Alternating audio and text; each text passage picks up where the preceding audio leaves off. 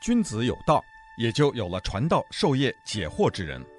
欢迎收听《授之有道》节目，听王寿之教授为你解读天下事。欢迎大家来到《授之有道》这个节目啊！今天是礼拜一啦，到礼拜一我们还是照惯例，礼拜一给大家讲讲新闻啊。那个新闻的节目呢，我又不能讲些。我们叫 immediate news，因为我毕竟不是一个新闻的一个一个工作者啊，所以我看到的都是一些一些事情，但是呢，我不能够说把那些昨天发生的事情给大家讲。你看现在就是所有的美国的这个新闻的播送呢，都在讲那个昨天那个 FedEx 那个那个有一个人开枪去打死了很多人啊。那个那个事情我实在我也没有办法讲，因为就知道一个这么情况，一个年轻人十九岁拿了一支 rifle 一支一支步枪啊，跑到这个车停车场上，那个 FedEx 停车场上就这样开枪随意的打死几个人，然后跑到里面又打死人，这个最后自杀。这个这个事情呢发生的太多了，在过去的你看这一个月里面，连续有好多次都是一个人打死好多人，并且这些开枪打人的动机呢都不知道啊，可能就是因为。在那个工作，呃，那个地方跟大家有什么跟这个公司不对啊？这样就拿无辜来开开开枪，呃，这个事情呢也没办法讨论。你说要是从这个事情美国能够全面禁枪呢，那可能性不大。那么控制这些枪呢？你说控制这个什么冲锋枪、攻击性武器，他拿的这个步枪可能就是打一枪拉一枪，搞不清楚。反正就是这些问题，啊、讲了也没有。也无济于事啊，就是一个新闻，所以呢，我的这个节目呢就不和大家讲这个，因为讲这个，我觉得我自己也讲不出什么道理。那今天呢，我跟大家讲啊、一个有有重要意义的，就是关于这个疫苗的问题啊。疫苗呢，最近呢是打得很快了。我们知道，目前这个疫苗接种率最高的有四个国家啊，一个是以色列，一个是英国，一个是智利啊，南美洲的，还有一个是美国。那个接种的人的人数是比例是很高的啊，绝对的。那当然，我们讲绝对的这个打了多少针，那个量来说，美国第一，中国第二，肯定是这样。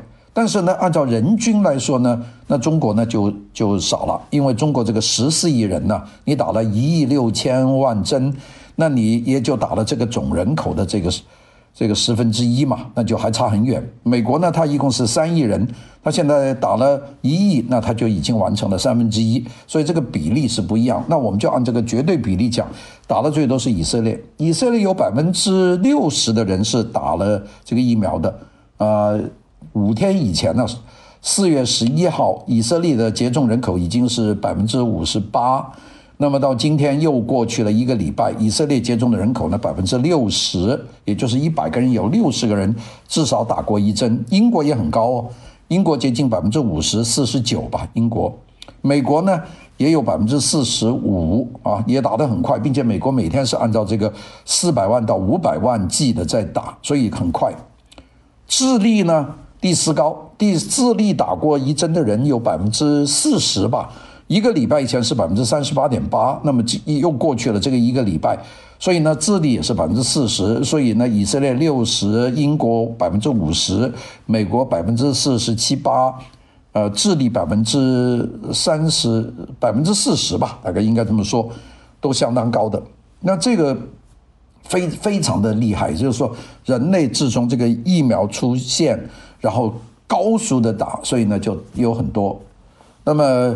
这个全球接种新冠状疫苗的人到四月，今天应该是十七八号吧？十七八号全球接种的差不多有八亿剂，全球人口七十亿，有八亿剂，也就超过了每十个人打一针吧？啊，就是七亿啊，有八亿，那就超过了大概七个人当中有人打一针，那这个还是一个很大的成功，所以呢，大家觉得这个就是不错了，但是呢。对疫情有多大的影响呢？我们今天就要讲讲这个疫情有多大的影响。因为这么多地方打了，这个抗疫怎么样呢？我们知道，随着这个疫苗的接种率的这个面的扩大，有很多国家的这个感染的人数呢就开始往下掉啊。以色列这个讲感染的少了，就从我们说这个打疫苗以前的这个一天几万个，现在掉到一千几千个或者几百个，这个以色列是是下降的最多的啊。还有阿拉伯酋长国，阿联酋嘛小啊国家，很容易就打打到。另外英国、呃美国的新增病例呢都有回落。那美国那几波的到又完了以后又有第四波的上升，这个我们后面再讲。那么所以说大家说这个针打的越多呢，这个肯定这个抗疫的水准呢就下降。不过大家有一个例外，就是智利，智利的疫苗接种率在全球排第三、第四、第三，它高过美国，它是南美洲的第一。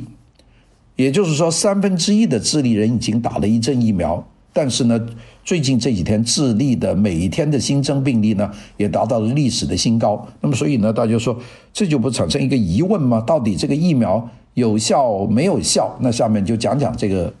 第一个就是智利的这个大规模的增加，它事实上是有一点没做到，因为智利的这个疫苗注射晚，它不到两个月，就是虽然打来的很猛，但是它打得晚，所以呢，我们说。要到这个打了疫苗以后，要过两个礼拜才可以看到这个有没有好转，这个比较比较比较短。所以呢，智利呢，看看这一波是不是能够熬过去啊？如果熬过去，可能这个就证明它的确有用。现在还不能这样说。那个智利跟其他的国家不太一样，就是这有很多国家就是这边打疫苗，但那边呢还是要戴口罩，还是。这个禁止这个群体的聚会，要保持这个社交的隔离。智利呢，就是很早，哎呀，疫苗一到，马上就宣布解禁啊，就电影院可以开了，剧院可以开了，餐馆可以去吃饭了，就恢复正常。就是疫苗还没打，政府就宣布，然后老百姓呢就狂欢，很高兴。所以呢，现在呢又达到一个新高，所以我事实上有一点说，就是打了疫苗不等于已经就没有没有任何的这个危险了，还是要小心。就是一方面要继续打疫苗，第二方面呢要注意这个防疫啊。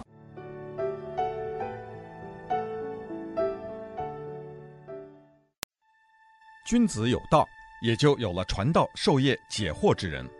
欢迎收听《授之有道》节目。听王寿之教授为你解读天下事。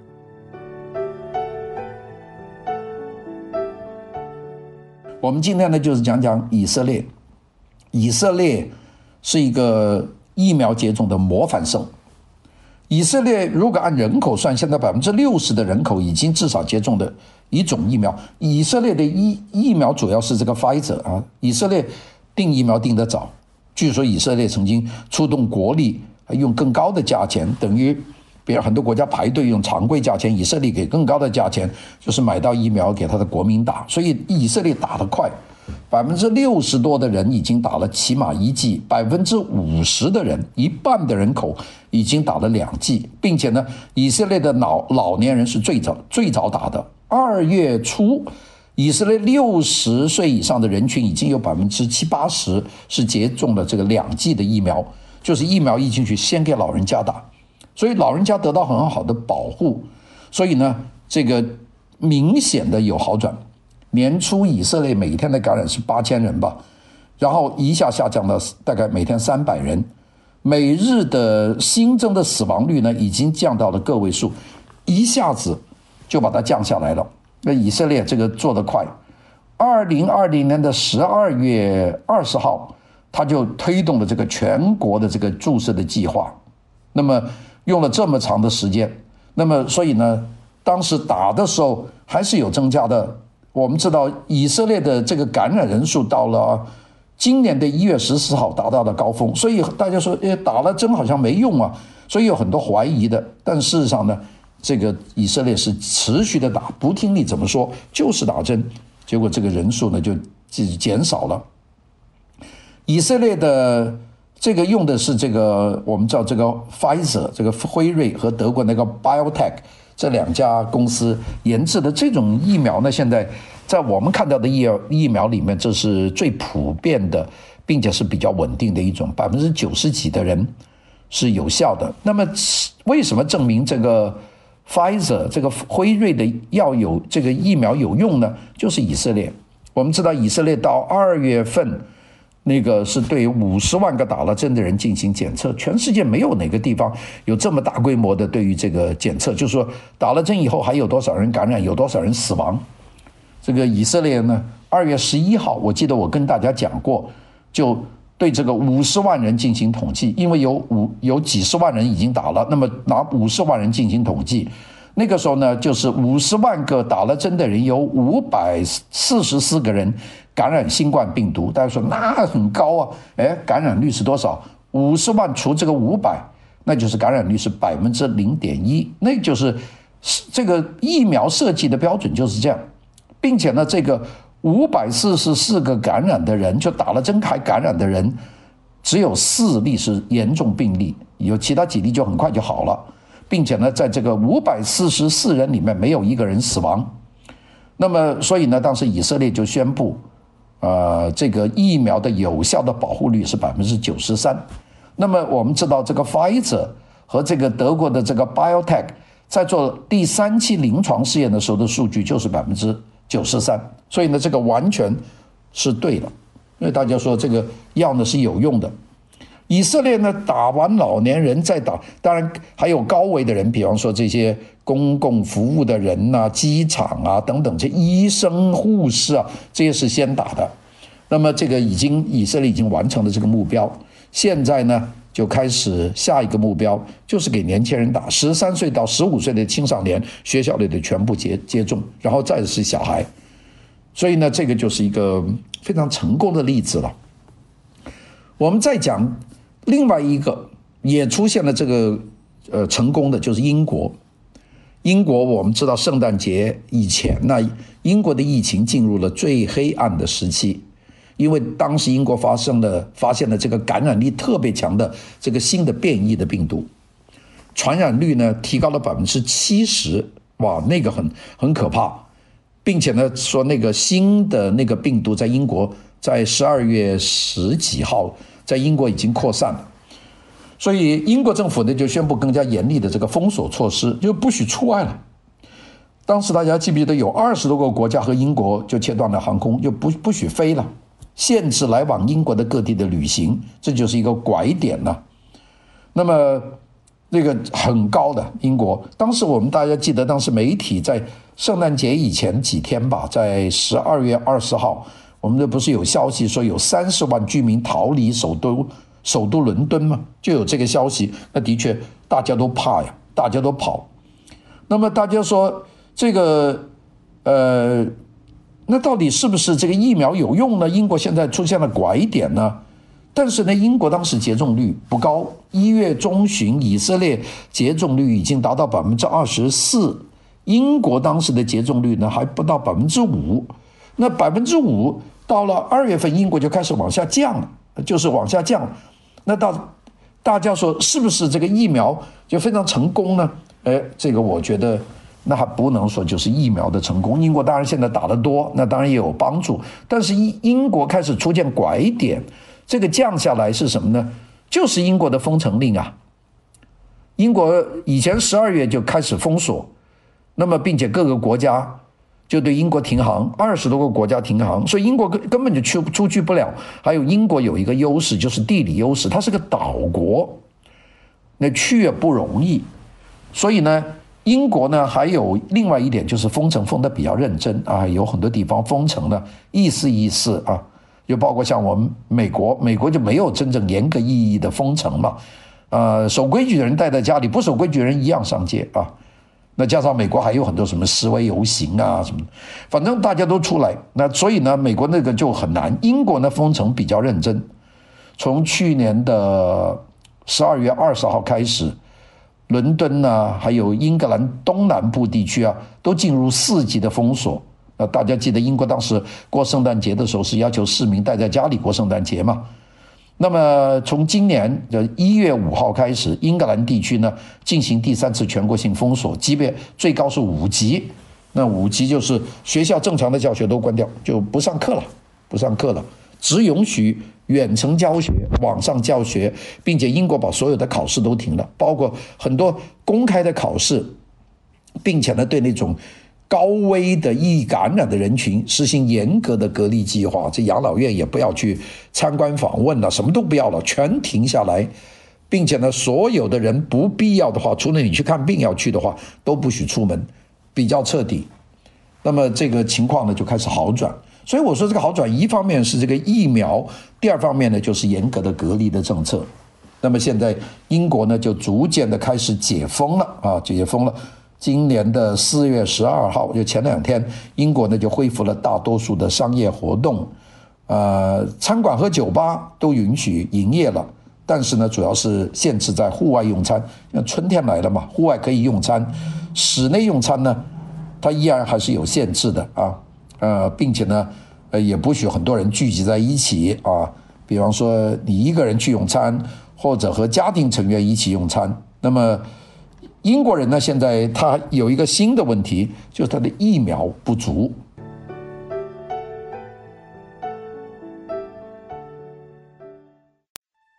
君子有道，也就有了传道授业解惑之人。欢迎收听《授之有道》节目，听王寿之教授为你解读天下事。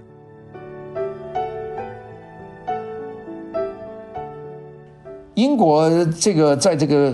防御的过程里面，它是打的比较多的，但是英国现在的疫苗还是不足的。英国主要还是打这个 Pfizer、BioTech 这种疫苗，这欧洲比较通行的疫苗了。美国呢有三种比较流行的，一个就是 Pfizer 啊，一个就是 Moderna 啊，第三个就是那个。Johnson Johnson Johnson Johnson 这个疫苗现在缺货，因为它是打一次都行，很多人很很迷信它的，觉得这个针省事啊，因为别的针要打两次啊，打一次就只有百分之八十的防疫的能力，打两次才有百分之九十三，所以呢，这个 Johnson Johnson 呢就比较简单那。据说美国的第四种已经在在做实验了，第四种是口服的，好像是吃六六次吧，口服就能起到这个防疫的作用。那中国大陆有两两种啊，那个还有一个就是俄罗斯有一种，大概世界上有几种，有很多国家可以做疫苗，像印度是可以做疫苗的，并且印度疫苗呢还可以出口啊，这个就是达到了这种啊这个情况。那我们最后呢就讲讲这个智利，那智利呢到了四月初已经有百分之三十八的人注射了一种疫苗，但是呢它的每天的感染率呢还是七万多人。那么这个大家就有很多说法了。这个智利呢，主要接种的是科兴的灭活疫苗，大概智利有百分之九十八的人打的是这个呃科兴的，这中国的这个灭活疫苗啊，这是呃人很多了，百分之三十八点五啊。如果在我讲的是四月十一号，那到了现在四月十七八号，那打过的这个人估计有百分之四十多是打过的了。那所以呢？但是呢，智利呢，它一天有七万人感染，并且呢，它的这个重症的监护床位呢，已经达到了差不多要爆满百分之九十六这么多。那么到底这是怎么回事呢？这估计得有有几个说法。第一个说法呢，就是说这个保护率呢，它是有限的。那那个打了第一针以后，这个智利大学公布的保护率呢，只有百分之三。完成第二针以后呢，保护率有百分之二十七。那么两两针打都打完两周以后，也就是第一针、第二针都打完以后，它的有效保护率呢达到百分之五十六点五。这是智利大学说的，啊、这个是第一个，就是说这个疫苗的它的保护率呢，就是打完两针再过两个礼拜百分之五十六，这是智利大学说的。那么另外一点呢，就是。呃，这个呃，还有很多的这个变种的疫苗，这这个这个病毒出现，那个巴西出现了一种非常厉害的这个变种的疫苗，所以呢，这种疫苗呢，在智利就转的特别多。那所以呢，智利的这个高感染跟它的疫苗的这个保护率有关系，百分之五十六吧，这个疫苗的。第二个呢，就是智利的。很早就解除了这个这个开放剧院呐、电影院呐，所以呢，就是这两个问题。所以这个有很多人说这个智利啊，就太轻松了，太随便了，所以造成这个情况。所以智利呢，现在转转变政策了。第一个，智利的本国的人啊，包括在智利住的侨民，没有特殊原因是不能够离境的啊。这个要到五月份才听通知啊，并且呢，宵禁呢也更加严，每天晚上九点到第二天的凌晨五点钟实行宵禁。呃，所以这个是这个情况。好了，我们在最后讲讲这个美国。我们谈疫情呢，就不能不谈美国，因为美国是新冠状感染人最多、死亡人数最多的国家，这是第一啊。美国以前这个抗疫呢就不积极啊，这个好长时间都不兴戴口罩，呃，大家拖拖拉拉，并且一说要有什么事呢，大家还是要一起去狂欢。呃，这个我们上个月在这个佛罗里达这个一放春假。然后沙滩上面全部是人，你看迈阿密 beach 那个城市，搞得警察出来要干预，就人太多了，都年轻人满大街跑。所以呢，美国呢这个抗疫不急，但是呢做疫苗是力争第一的。他美国的疫苗做得好啊，他的辉瑞啊，他的莫德纳啊，他的 Johnson Johnson 啊，它这都是非常成功的疫苗，并且呢接种的比率很高。呃，美国有讲到四月十几号，美国都有百分之四十五的人至少打了一剂疫苗，总的疫苗供应量到了差不多，呃，到十一号的算呢，就是一亿八千万支，到现在算大概打了两亿支。你想，美国一共就三亿人，他打了两亿支，也就是三亿人里面有有两亿人打了一剂，那么再等着下面再打一剂，他基本上就打了就一多半人了。所以呢，它是发展的很快，但是我们看看呢，美国的这个疫情啊，从去年十月份第三波，现在这个三四月份又进入了第四波，这个主要就是大家这个聚会啊，有很多聚会了，有感恩节，有圣诞节，这是不可能不聚会的时候，还有政治聚会了，这这个抗议啊、示威啊，这些都进进来了。那么，所以呢，这个呃，大家知道呢，这个疫情啊。那个其实高的时候是非常厉害的，高的时候每七天的这个疫情都都非常高了。我们看看这个上个月，但是美国呢，十二月中旬就开始接种疫苗啊，这么这个疫苗要打了两个礼拜以后才见效嘛。但但是呢，美国接种率是不高的啊，当时是不高的，在去年十二月份到一月份，当时疫苗的接种率在全美国只有百分之二。但是后来呢，美国就出现了这个这个感染的人下降，那然后呢降了两次，大家说为什么美国会降幅这么大呢？其实呢，这个除了疫苗以外，美国还是跟这个戴口罩，还是跟这个聚会有密切的关系。那这一点我们绝对不能够掉以轻心，就是说，哎呀，你说打了疫苗，美国的人就大家都病得少了，其实不是的。你看这个历史上真正每一次的这个拐点呢，就是大家不外出，过了圣诞节，过了感恩节，过了总统大选，它就往下掉，一到春假又往上冒，就是这个，并且呢，这个冒出来的第四波出来，大部分都青少年呐。那大家不说青少年不刀枪不入吗？不会感染吗？绝对不是的，还是跟这个有关。所以呢，无论怎么样，一方面要打针，疫苗有一定的保护作用，但是呢，我们还是要注意戴口罩、洗手，减少这个聚会，再熬一熬啊。我们说，今年二零二一年，如果熬到这个最后呢？那那还是应该可以过的，不会说有一个疫苗永远不会有一个疾病永远的传播嘛。所以呢，这个就是讲到今天这个病的情况啊。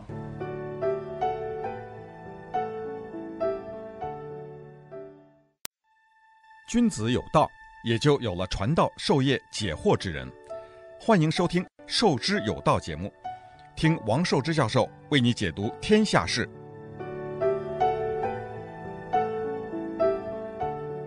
好了，今天这个跟大家讲了这么半天呢，这个题目其实也是很沉重的题目，但是不讲不行啊，因为这个病还没过，我想还是通过这个节目提醒大家，还是要小心啊。好了，那么第二个呢，我们就讲一个有趣的事情啊，最近美国有一个网站啊，叫 U G O V 啊，呃，这个读起来就是 U Government 啊，就是这个是一个一个网站。这个网站呢，就对很多人就提问啊，就是说哪一个州是你最适应居住的地方，最适应做生意的地方？那么就看看美国人怎么想自己的地区啊。这美国呢，一共呢就给他们问的地方呢，就是一共五十一个，那五十个州再加上这个华盛顿特区，就五十一个，就给大就大家就来问一问啊。那么就是你要想，大家选一个州，这个五十个州加上华盛顿 DC 啊，这个是一堆，然后每个人呢选两个州或者想两个地方吧，包括 DC。那么就来表达你最喜欢是哪两个？那这个结果呢是这个 you got，那就是呃你 you got 是 G O V 啊，就是听起来像 government 哈，you government 好像是这个字叫 you got you got 这个网站呢，在三月份做的这一个问卷的调查，那我现在四月份我看到这个调查的结果，我觉得很有趣的啊，因为。你要问我们每个人，你说你最喜欢住的是什么地方？我我就不知道。我我有一个朋友住在 Ohio，他觉得 Ohio 很好。那我去过 Ohio，我不觉得我会在那个地方住得很好，因为那农田嘛，是不是？呃，那每个人都会觉得家乡好，所以呢，我们都习惯了。你你看。如果讲中国的人，那肯定说广东人说广东好，江苏人说江苏好，安徽人说安徽好，那大家都会觉得那个地方好。北京人说北京好，上海人说上海好，因为我们这个移动不多，现在就要多一点，就到去打工了。原来呢不移动，那肯定都是家乡好了，很少说家乡不好的。呃，你看我到山西啊，山西有些那个污染其实很严重，煤矿多嘛，啊，这个火力发电多，但山西人还是觉得山西非常好的。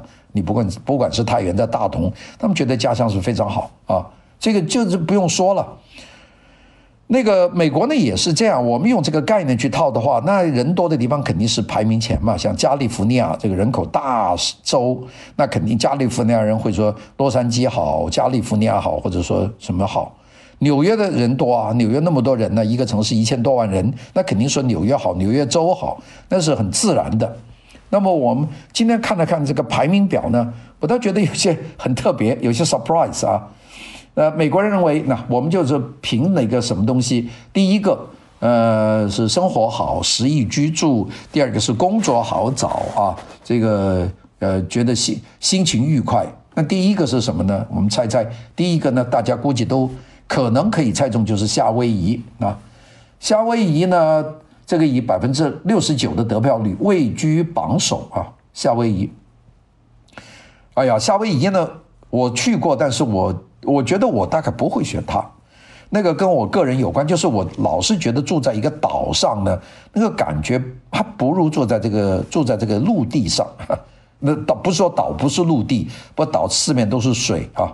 当然，岛要大的话，你没有这个感觉。比方说到英国去啊，英伦三岛，你不会觉得就是在一个岛上，因为它够大啊。你到日本到本州啊，你也不会觉得你住在一个岛上，因为它这它够大。但是呢，如果你到一个非常小的一个岛上去，那你你就觉得这个心里啊，我我是自己有这个感觉，老觉得在一个岛上四面都是水，像夏威夷就是这个感觉，哎，什么东西都要从这个美国大陆运过去啊。连蔬菜都要运过来，物价非常贵。虽然整天都在度假，但是你不能够说一辈子都度假，你得找事情做。那在夏威夷找事情做可不容易啊！啊，你就说我们这些在大学教书的，你到夏威夷想申请一个教职，呃，一个学校要聘你的话，那可真是不太容易的。所以呢。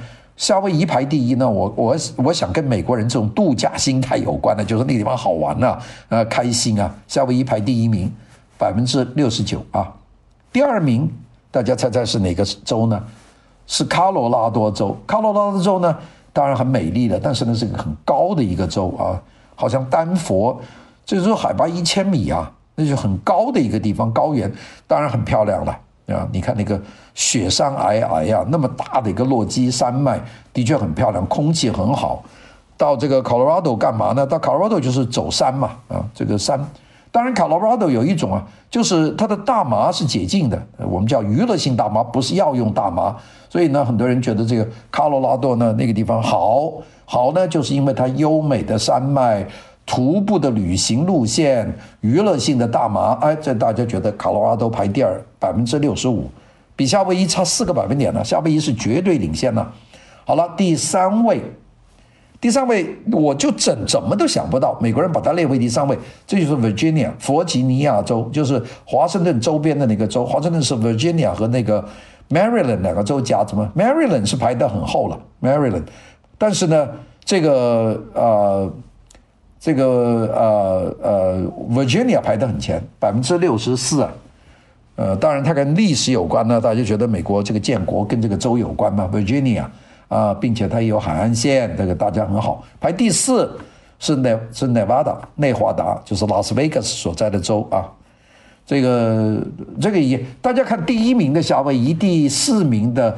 呃，拉斯维加斯所在的内华达，这都是跟旅游有关的，所以美国人打分呢，也是从玩儿开始的。跟着第五名就是 North Carolina 北卡罗来纳州排 A，排到第五名，然后呢，跟着后面是谁呢？大家想想，第六呢，呃，就是佛罗里达，佛罗里达当第六肯定是是有道理的，因为离那个东海岸的那些北面城市近了，都很多人就是像候鸟一样，到冬天就飞到那里去。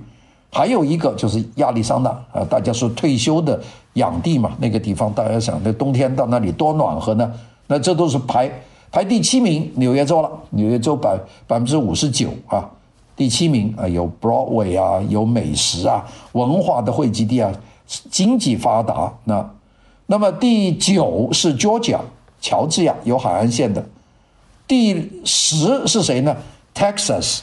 哎呀，听到这里，我们这些住在加州的居民觉得都挺挺冤的。那第十一怎么都应该加利福尼亚？不是的，阿拉巴马。不不，第十是第十一是缅因啊，我讲错了，德克萨斯后面是缅因，缅因后面才是加利福尼亚。那加利福尼亚真是可怜，最大的州，经济最发达的州排到第十二名啊。这个美国人呢不觉得加州特别的好。那当然当中有很多很多的州。大家说最垫底的是哪些州呢？这最垫底的州啊，都在美国的南部啊，阿肯色啊，这个呃肯塔基啊，这都很很很垫底的。这个最低的两个州是哪两个州呢？第四十九是密西西比州，第五十是阿拉巴马州，这都是没人去啊。但是还有没有？那不是说五十一吗？五十五十个州加上一个 D.C. 嘛，垫底的就是 D.C. 第五十一，华盛顿 D.C. 就是 District of Columbia 是最垫底的，就是最不要最不要去的，那里只有政客，呃，讲天气没天气，讲风景没风景，那去干嘛呢？并且那里整天有事儿，不是示威就是闹事儿，所以大家都不去。所以呢，美国最好夏威夷、卡罗拉多、弗吉尼亚、内华达。北卡罗来纳最垫底的阿肯色、纽泽西、密西西比、阿拉巴马和华盛顿 D.C.，那今天排了一下，大家心里就知道了。这个表可以找来看看，U G O V 啊啊，这个 YouGov YouGov 啊，这个可以看看。好的，谢谢大家，我们明天再见。